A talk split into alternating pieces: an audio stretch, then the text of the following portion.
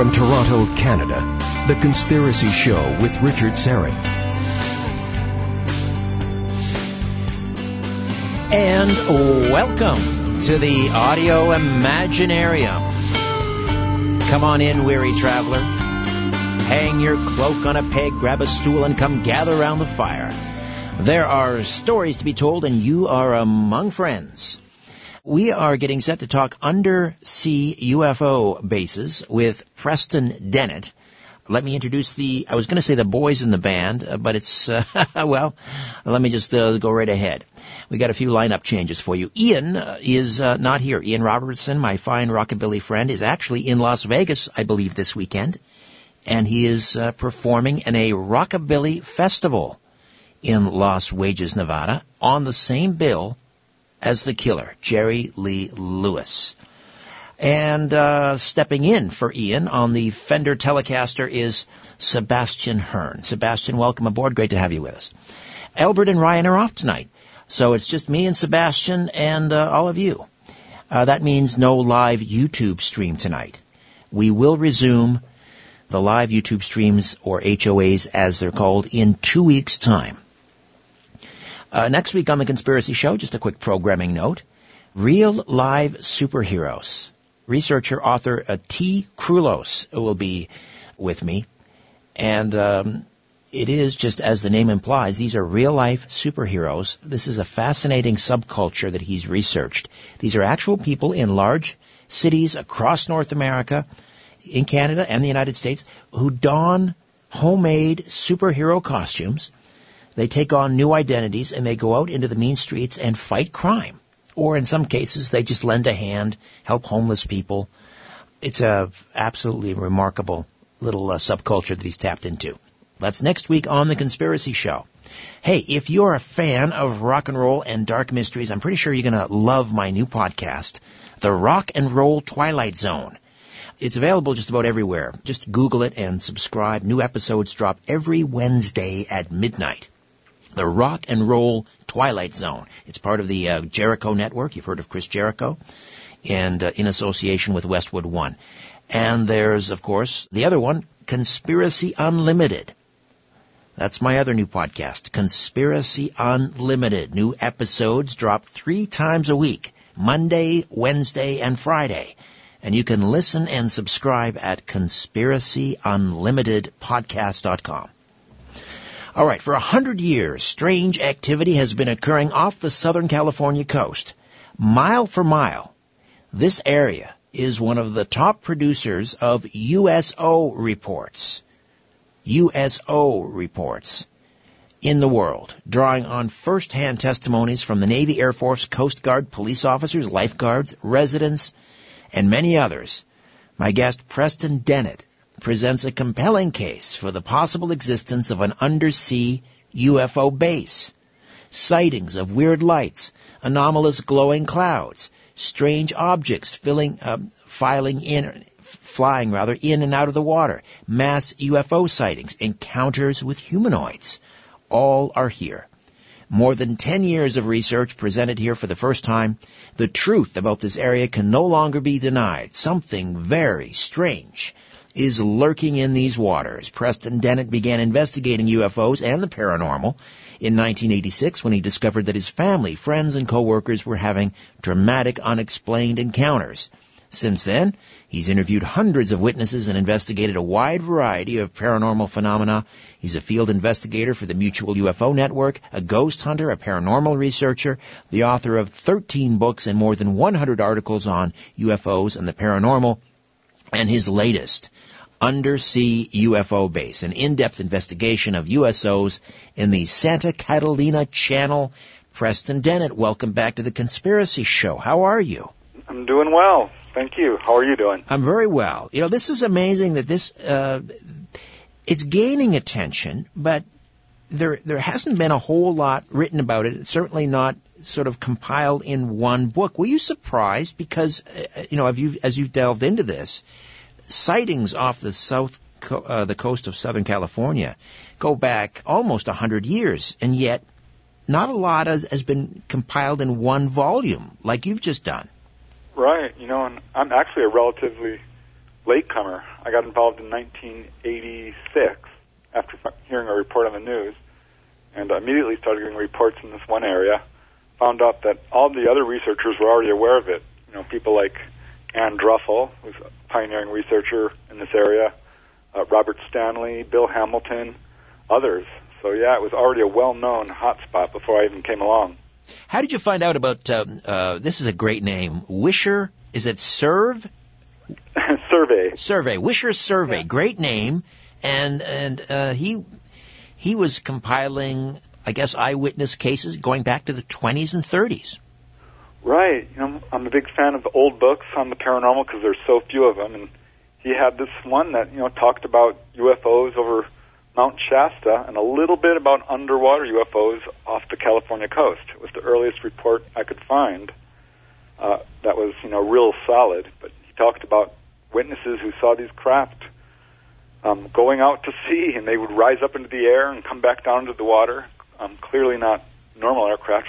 Well, I mean, there were no aircraft at that time. No, well, not not a lot. Anyway, there was, right, I suppose, right. some, but and and they didn't have they didn't use the term UFOs. I think they called them strange boats. right. Yeah, which which makes sense. I mean, the whole idea of extraterrestrials wasn't even that popular in the 1920s. It wasn't something people were really thinking about in terms of astronomical phenomena. So, uh, the term USO, uh, what is it? What does that acronym actually stand for? Yeah, that's unidentified submersible object. It's just like a UFO, except you can't call it a UFO because these things aren't flying; they're in the water. Right. Um, and probably a lot of them. I'm thinking, uh, not just in this one area. There's other areas that are well-known hotspots, but for some reason, this area, I have to tell you, there's nowhere on Earth like it in terms of the number of reports and how long it's been going on. So describe the um, this channel. Sometimes it's referred to as uh, the uh, San Pedro uh, channel. Sometimes it's referred, referred to as uh, the the, um, the Catalina channel. Just give us a sort of it's pinpointed on the map for us so that we can visualize it. Right. It is technically called the San Pedro channel, but it's more popularly known among locals as the Catalina Channel. Uh, it's the body of water that lies between Catalina Island and Southern California. Uh, it's up to a mile deep in parts, includes the Santa Monica Basin. Uh, the whole Channel Island area is part of this complex, though it's not technically the Santa Catalina Channel. But this body of water stretching from about at the north end, Santa Barbara, that area, straight south down a couple hundred miles to you know past Malibu, past Santa Monica, down past Venice, Manhattan Beach, Long Beach, down towards there. Uh, really, I mean, all the way down to San Clemente is where this activity lies, but it's mostly active in this right near Catalina, between Catalina and uh, the mainland. You have a map in here showing the uh, approximate distribution of UFO sightings um, in this area. And uh, I mean, there are there are dozens of cases here, but do you have a handle on on roughly how many in total there have been going back to the 20s? Um, well, I mean, the ones I was able to document, I found at least 70 solid reports of these objects over the water, which aren't technically USOs, but it's clearly the same phenomena. And I charted those on a map, and I also charted the honest to God USOs. And by that I mean people who've actually seen these things in the water, floating, maybe right above it, or underneath the surface, or coming in and out. And I found an additional 70. So that's, you know, 140 reports in this one area. So, but my feeling is, you know, one person in a hundred reports their sighting officially. And I'm not sure it's even that much. So any numbers of you know, how we're estimating how common this is, they're vastly underestimated. So 1% of people who actually see one of these things. Now, is that across the board in ufology, or is that just in particular to this region and this phenomena, USOs and Southern California? Are we talking generally only 1% report UFOs? Generally. That's been my experience over the years of doing research. I always ask people that question, you know, did you report this?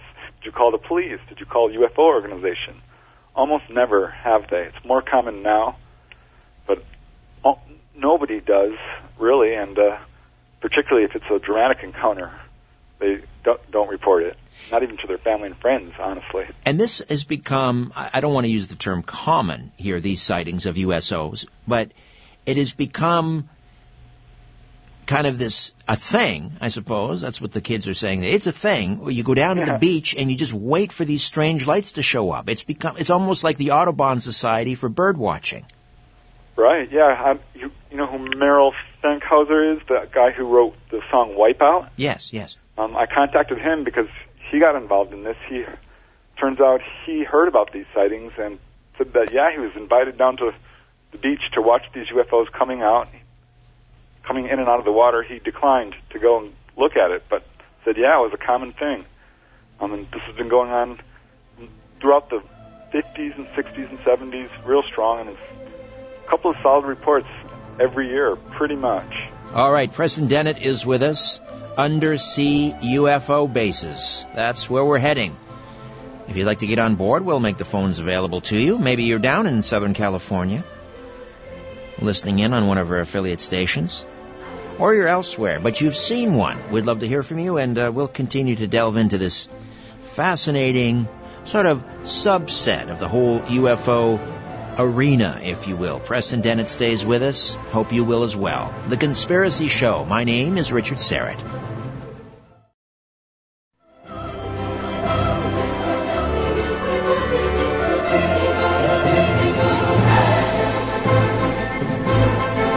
The truth will set you free.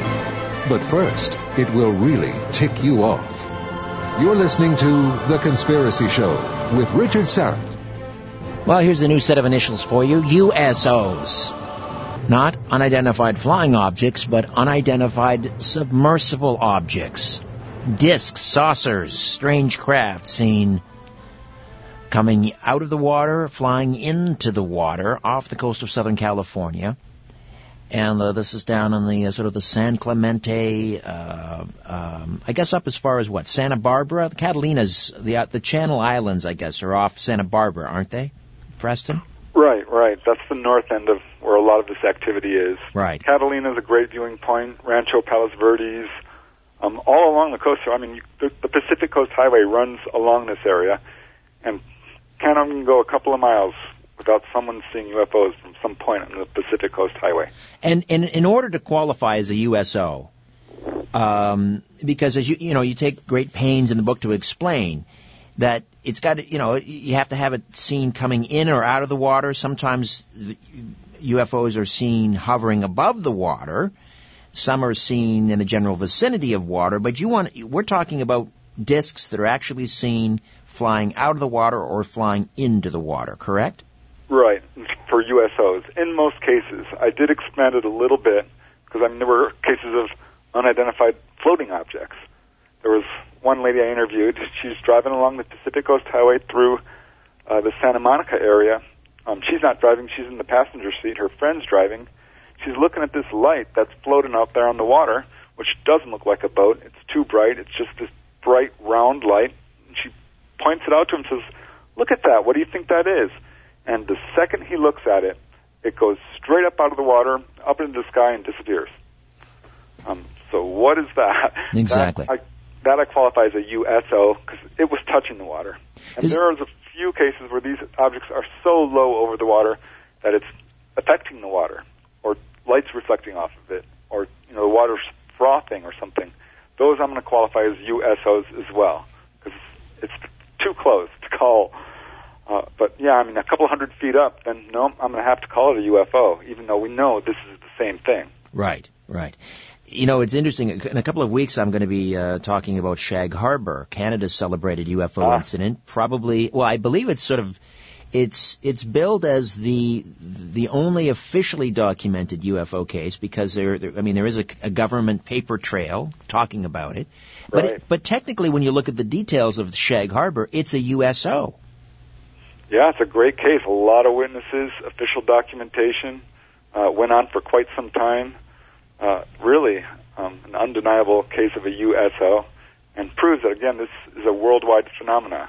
I was contacted by someone who had saw USO off the East Coast, someone who saw, saw one off the well in the Bermuda Triangle area, right near there.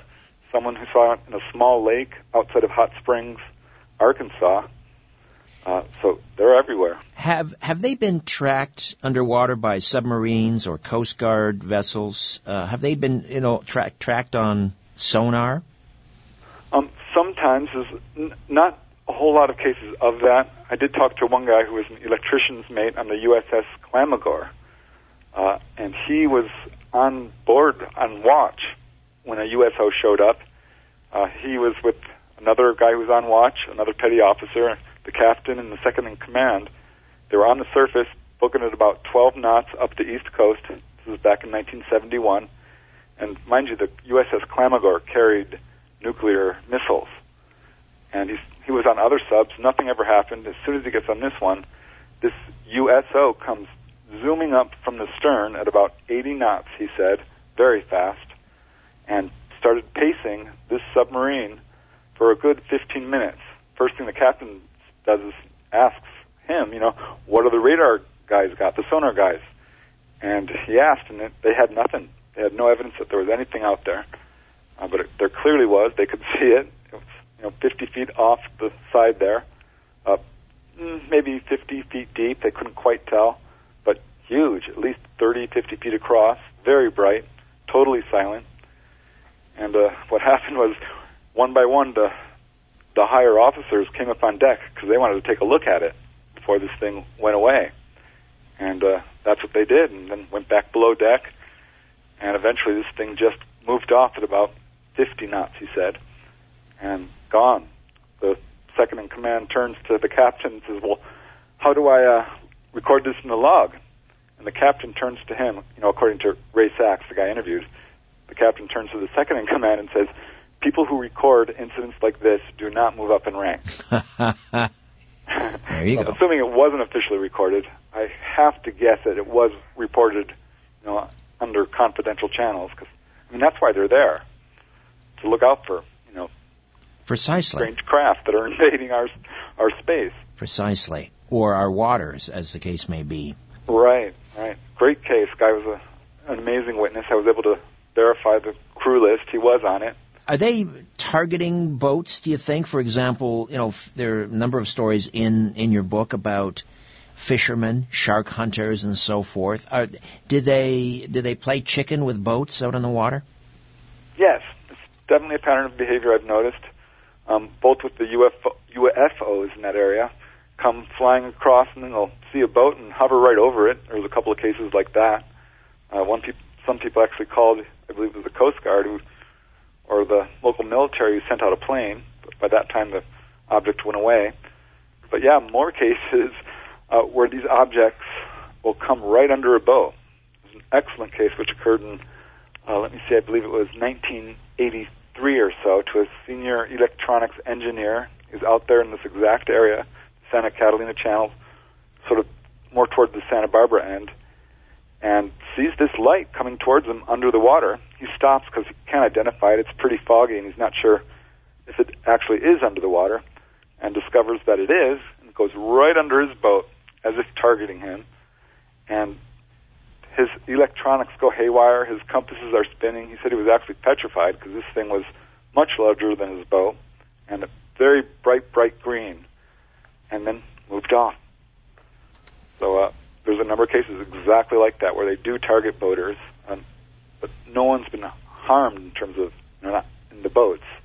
There, there is one case involving a plane crash. So uh, tell me about that. Tell me about the plane crash. Yeah, this this segment actually appeared on Deep Sea UFOs. I'm not sure it was one or two, but uh, they called me up after hearing about my research, and that was one of the cases they brought to the table. I hadn't heard of it. It involves a gentleman by the name of Noah Felice, a pilot who had taken off from Catalina Island with a friend and sees this object floating on the water, which looks unusual. It's round, and there's a strange looking figure standing there. And he circles around for a better look when it shoots up a beam of light and strikes the plane and essentially causes it to crash. There's some indication that uh, the pilot had missing time uh, they're not quite sure how he survived the accident because he was underwater for a pretty long time before they rescued him. Uh, an interesting case. It's not one that I was able to you know do a whole lot of research on, but there's so many cases in this area it starts to make me wonder. This is kind of my first data point towards is there perhaps a base in this area? Right, right. Sheer number of cases. Well, you mentioned Rob Lowe because um, I guess they renamed his show. Uh, it was when, at least on A and E, I think it was called the Lowe Files, and he's traveling around the country with his two sons. And Rob was obviously, you know, growing up, I believe, probably a big fan of shows like Coast to Coast. And uh, in fact, the theme song for that show is um, "Don't Fear the Reaper" by Blue Oyster Cult, which was a regular sort of piece of bumper music that Art Bell used on Coast. So, right. uh, and one of the episodes uh, was they chartered this this big uh, vessel, and they went out looking for a possible UFO base off the coast of, I'm guessing, of Malibu. Is that where you think it might be? Yeah, the Malibu anomaly, it's come to be known as. And uh, I have to tell you, this came late in my research. I've been researching this area since 2006 in terms of you know, documenting the USO activity.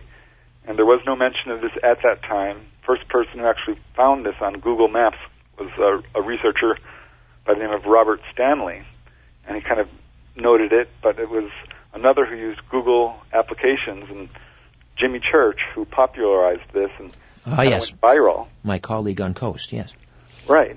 So uh, it went viral at this point, and I'm like, oh, wow, this is interesting because this is, you know, I charted the sightings of USOs already on a map, and here, lo and behold, this anomaly is right smack in the center of it.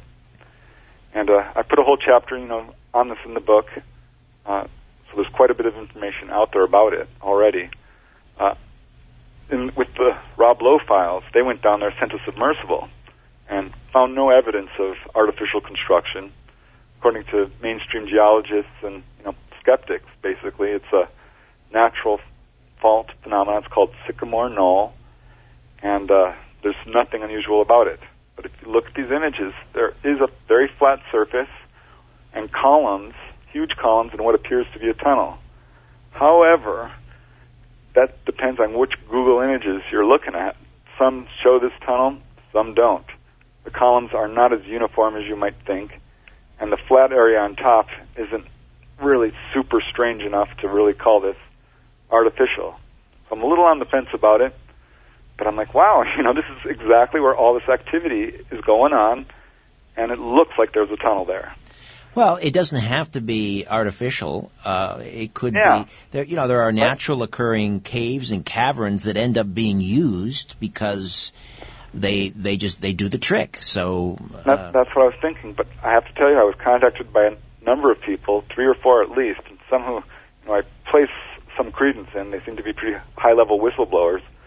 Uh, they said that there is a tunnel that leads out from this area, comes from Area 51 originally, through under the United States to uh, Edwards Air Force Base, and right out towards the this channel. They didn't say specifically where it was, but I wonder if this is the tunnel that you know, I've been told exists. so it would a craft would enter into the water off the coast of Malibu, enter into this tunnel, and then travel inland hundreds of miles and come up by Groom Lake, I guess, or or, or the area Area 51. Right. Can't prove it. It's just one of the accounts I did collect, and it makes me wonder because there's another unusual thing about this area. It's not just the number of reports, not just this Malibu anomaly. These are all kind of data points that pointing towards the undersea base. But a third data point that really had me scratching my head were about three or four cases involving not one or two objects, which is usually the case when someone sees a USO or UFO. Um, maybe even a dozen objects is not that unusual. But I have three or four cases involving over 50, or actually in a couple of cases, uh, 200 objects. 200 objects seen coming out of the water. Right. I mean, this is what happened. I mean, the first case I got on this was the June 14th, 1992 wave over Topanga Canyon. I ended up writing a whole book about it. It got in the news. It was a huge event locally. And uh, I in- I've interviewed probably 30 people who've seen UFOs on that one night, all in different locations, up and down the coast. And the best interview, you know, some of these people saw one or two objects, a couple saw up to a dozen, People were being chased down the highway. It was a huge night. And I found this couple that lived high on the ridge that overlooks the Santa Catalina Channel, and they were drawn out early in the evening out, outside their home because objects were coming up from below. Normally, when someone sees a UFO appearing, you know, it's a star-like object, and it zooms down. This is not what people were describing, particularly this couple. They said they saw first about maybe 10 objects. And they're like, wow, you know, what's that? Is that military? Hmm. And they went back inside, but it happened again. And when it happened a third time, the whites started to count the objects. And this went on for two hours or so until they finally went inside and like, that's enough, because she had counted 200 objects. And the husband's like, he was nervous about that number. He says, well, you know, could have been about a 100. And, uh, you know, I was interviewing face to face and I bust out laughing because a 100, I mean, my God, that is enough. Oh, yes. I mean, right? What's the difference between 100 and 200 at this point? Um, she was very upset. She called the police the next day, as a number of people did. The police got a lot of calls that night. I'll bet. Listen, Preston, we've got to take a quick time out. We'll come back. And um, I wonder if any of these people called into the um, National UFO Reporting Network with Peter Davenport. I'll ask Preston that when we come back. Stay with us. Undersea UFO bases, unidentified submersible objects on the uh, Conspiracy Show. Stay with us.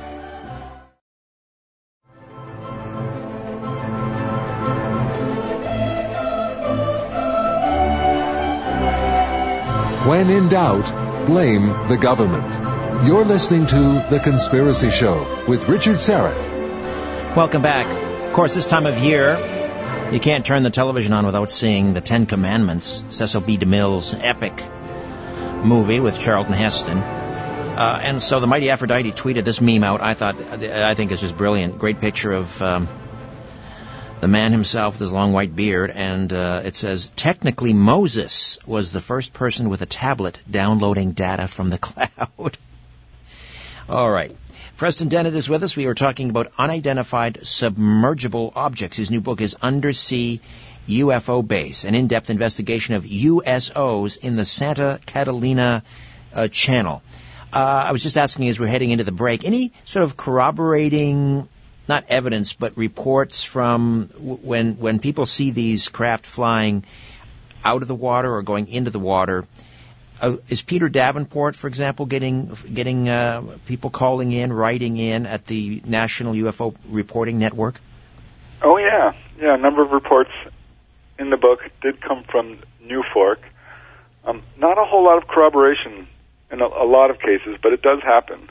I mean, there was one case involving a landing with humanoids uh, in Playa del Rey. This was back some time ago in 19 gosh, 50, 50s, I believe, where three people were driving along the Pacific Coast Highway and their cars all stalled at the same time, and they see this UFO had landed right there on the beach, and a humanoids get out. They're dressed strangely, they look strangely, but are otherwise human looking, uh, and uh, try to talk with the witnesses in an unintelligible language, uh, kind of a strange contactee case, and get back into the UFO, which takes off It became a pretty well-known case and was reported in a number of UFO books. But what I found was some corroboration because on that day there was a bunch of reports in Long Beach and some involving Air Force pilots who were chasing these objects. Uh, the police received a bunch of calls just, you know, about 50 miles away on the same day. Not great corroboration, but definitely intriguing at the least. How about for you personally, Preston? Have you uh, gone down to the beach and seen one of these USOs? well, I have gone down to the beach. Uh, have not seen USOs, you know, proper. I've seen a number of UFOs in this area while I'm out there tromping through fields, usually anomalous lights. Um, I did have, you know, some really strange experiences during the Topanga Canyon wave.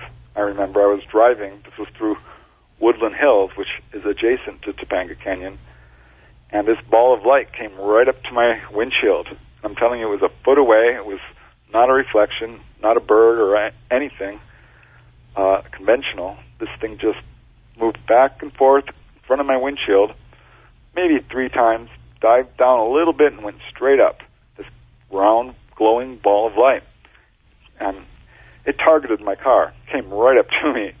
Uh, so that was probably one of my best sightings I've ever had, really. Hmm. Uh, Catalina Island is uh, there's a there's a Boy Scout camp there. There's a um, there was an Right. incident. Was that back in the 80s? Um, there, well, you know, it depends which ones you're talking about. I've got like five or plus cases involving groups of Boy Scouts.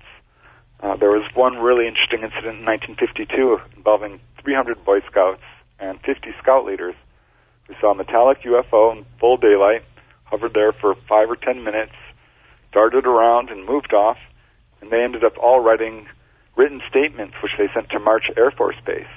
And they did get a response from I believe it was C- Commander Charles Bicking, who was running the base at the time, uh, but there was no official investigation.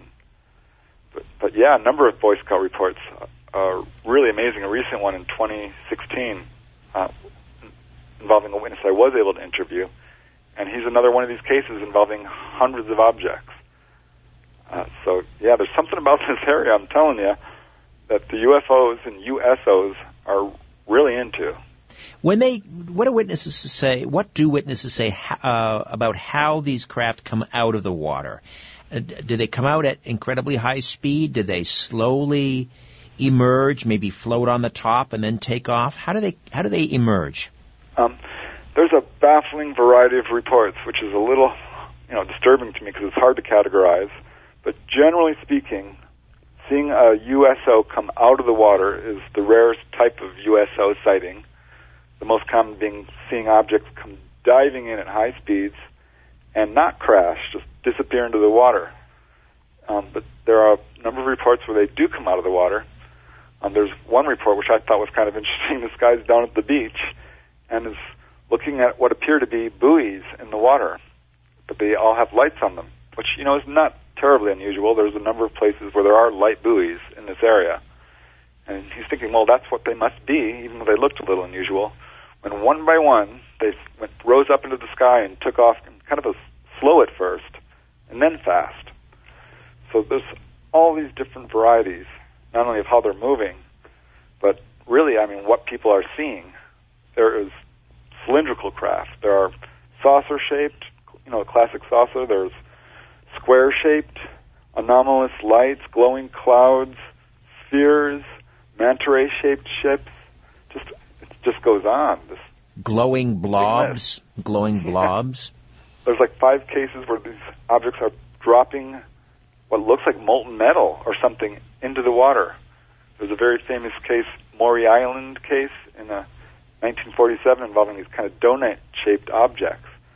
And this is where they were uh, dropping material in the water.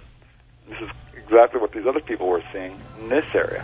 Hmm. All right, Preston, hold on. We'll come back. I want to talk to you about uh, t- talk to you about. Well, we'll dial it back to 1942, February of 42, and the Battle of Los Angeles. Right. Could that have been the uh, the case of a, a USO? We'll discuss on the other side. The Conspiracy Show with Richard Syrett. Stay with us.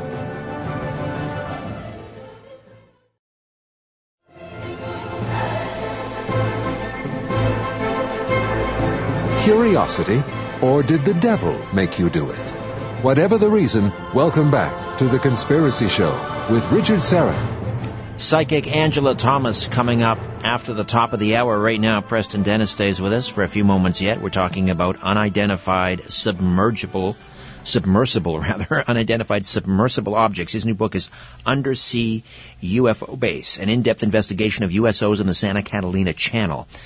Uh, so, just a couple months after Pearl Harbor, obviously, uh, the United States, particularly the West Coast, is on very high alert, fearing yet another attack uh, from Japan. And uh, the early morning hours of February 25th of 1942, strange lights in the sky, one particularly large one. Uh, they um, artillery opened up on this thing. I don't know, something like what was it, 1,400 rounds they fired at this thing. And um, well, what do you think? Was is that a, a USO we're talking about?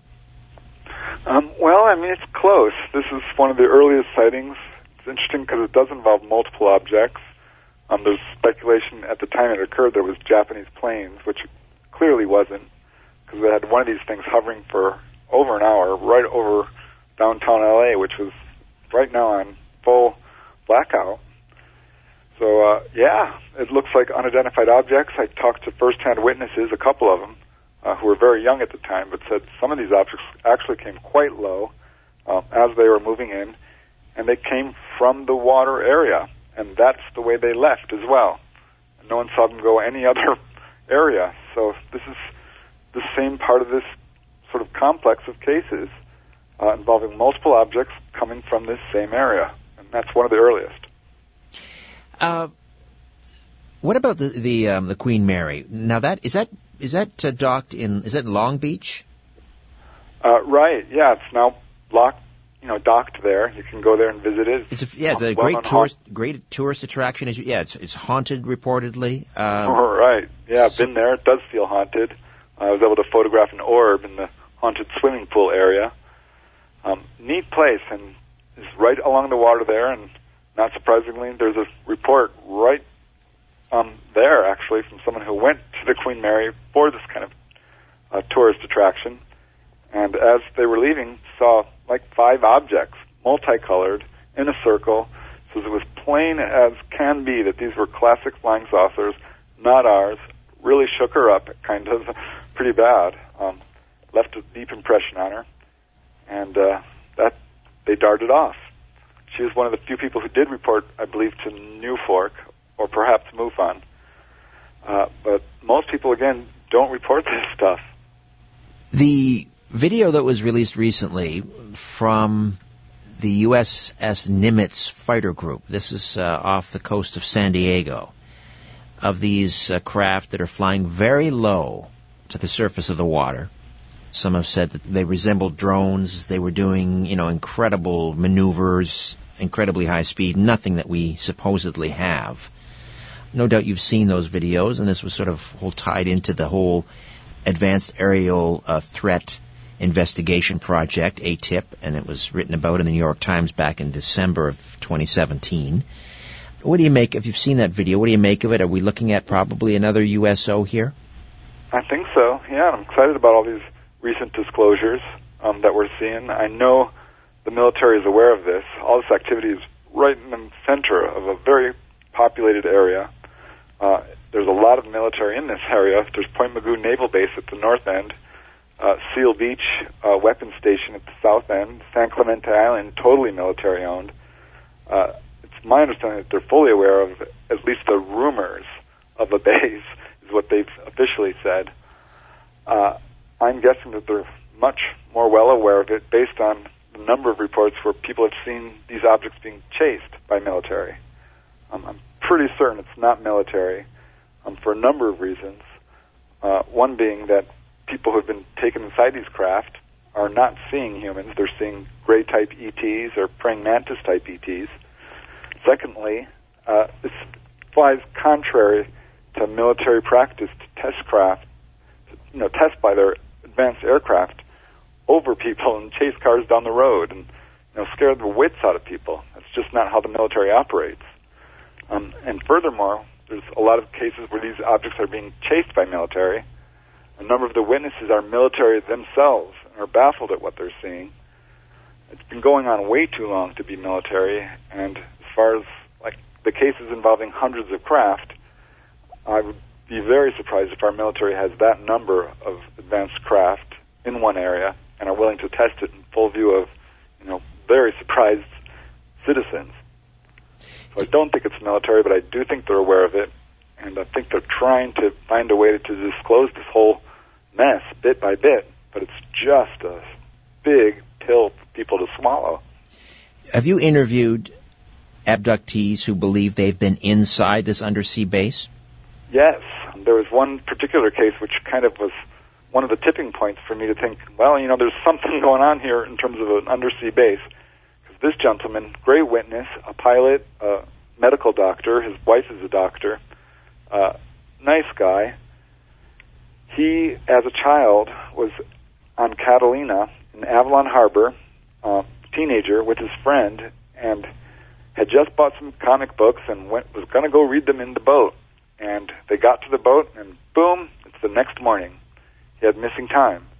And his parents just kind of poo-pooed it, said, "No, nah, you must have fallen asleep," uh, which really upset him because no, he didn't.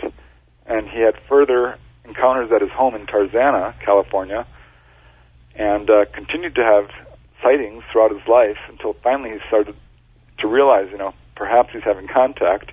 Finally decided to go under hypnosis to explore this missing time incident, and he recalled not being taken into a UFO, which is, you know, what I usually do here. I hear, you know, people, they describe rounded walls, being put on a table, this type of thing. Uh, he said, no, it was underground. There was rock walls. It was a pretty big area. wasn't gray type ETs he saw. He saw something that was more insectoid, he said, uh, more praying mantis looking. It was wearing a little white cloak. Uh, he was not afraid. He was kind of put to the side and sat on this bench while his friend uh, was taken to another area and appeared to be the target of this contact.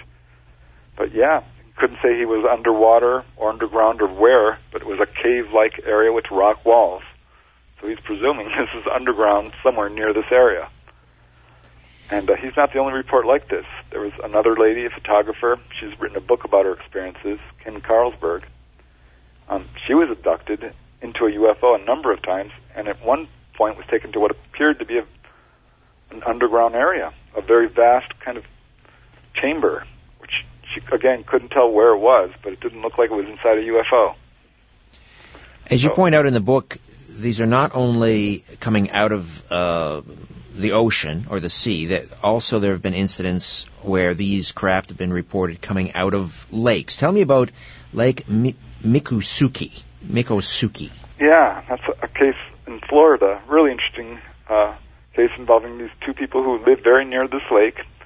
I had been seeing a bunch of UFOs in the area and decided to go boating on this rather large lake. It's pretty shallow. It's got lots of uh, lily pads in it and other growth, which kind of makes it not perfectly clear open lake. They were out there and uh, suddenly see this object dive down into the water. They see another boat out there. He does not appear to be reacting to it, and they watch this light go right up under this other guy's boat who doesn't seem to see it, and then it lifts up, as I recall, and then come, goes back down and comes straight towards them. And they said it happened so fast they didn't have really a chance to react, other than to you know pray that nothing was going to happen to them. I'm scared the living daylights out of them because they became very disoriented at this point. I think they may have had some form of missing time. Um, they're not entirely convinced of that. But the next thing they realize is they're in a different part of the lake, and they're moving along, and there's another boat right next to them who does not seem to see them, and they're very disoriented and immediately go home. Uh, a very strange encounter, but they pointed out that this object was moving at so fast, um, it was way faster than anything we could do. And furthermore, I mean, this lake is filled with growth, so they couldn't understand how it was getting past all these lily pad type things. Right, right. You know, the implication here, obviously, is that these, who's ever piloting these things, they're, they're not coming from distant galaxies. They don't need to, you know, traverse hundreds and hundreds of light years to get here. They are here and perhaps always have been. What do you think? I think it's a possibility that we can't discount because we know sightings go back quite some time. Um, I think it's unprecedented, really, the levels of activity we're seeing now in terms of you know, people have been taken on board and sightings and landings and this sort of thing. Maybe we've just become more aware of it, but I don't think so. To me, it looks like a, you know, an uh, escalation of activity. But uh, hard to say. I do think that there's a good possibility there are undersea bases and have been for a very long time, uh, at least since 1947, because that's when the Navy started detecting some weird undersea reefs moving around in the Northern California area and actually tracked it down to Southern California off the coast where it disappeared. I'm wondering if that's when they started hmm, constructing this thing.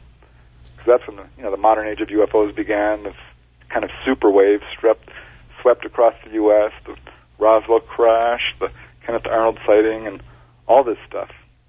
Right, and then we also have uh, Operation High Jump down in the Antarctic, where Admiral Richard Byrd went down supposedly to uh, sort of, I guess, scout out locations for a, um, a U.S. Antarctic base. But the the official, the unofficial version is that he was negotiating with uh, the Germans down there who had Right. uh, moved their base of operation, the Nazis rather, uh, moved their ba- base of operation after the war to the Antarctic, and they they were in joint, I guess, in, in some sort of a cooperation with aliens down there. So Yeah, and we know the military has a number of underground bases under, I mean, it's not just Cheyenne Mountain Complex in Colorado.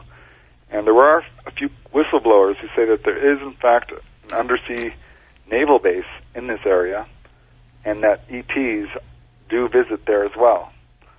So perhaps that's where all these reports are coming from. Uh, I just know it's not all military. There's no way.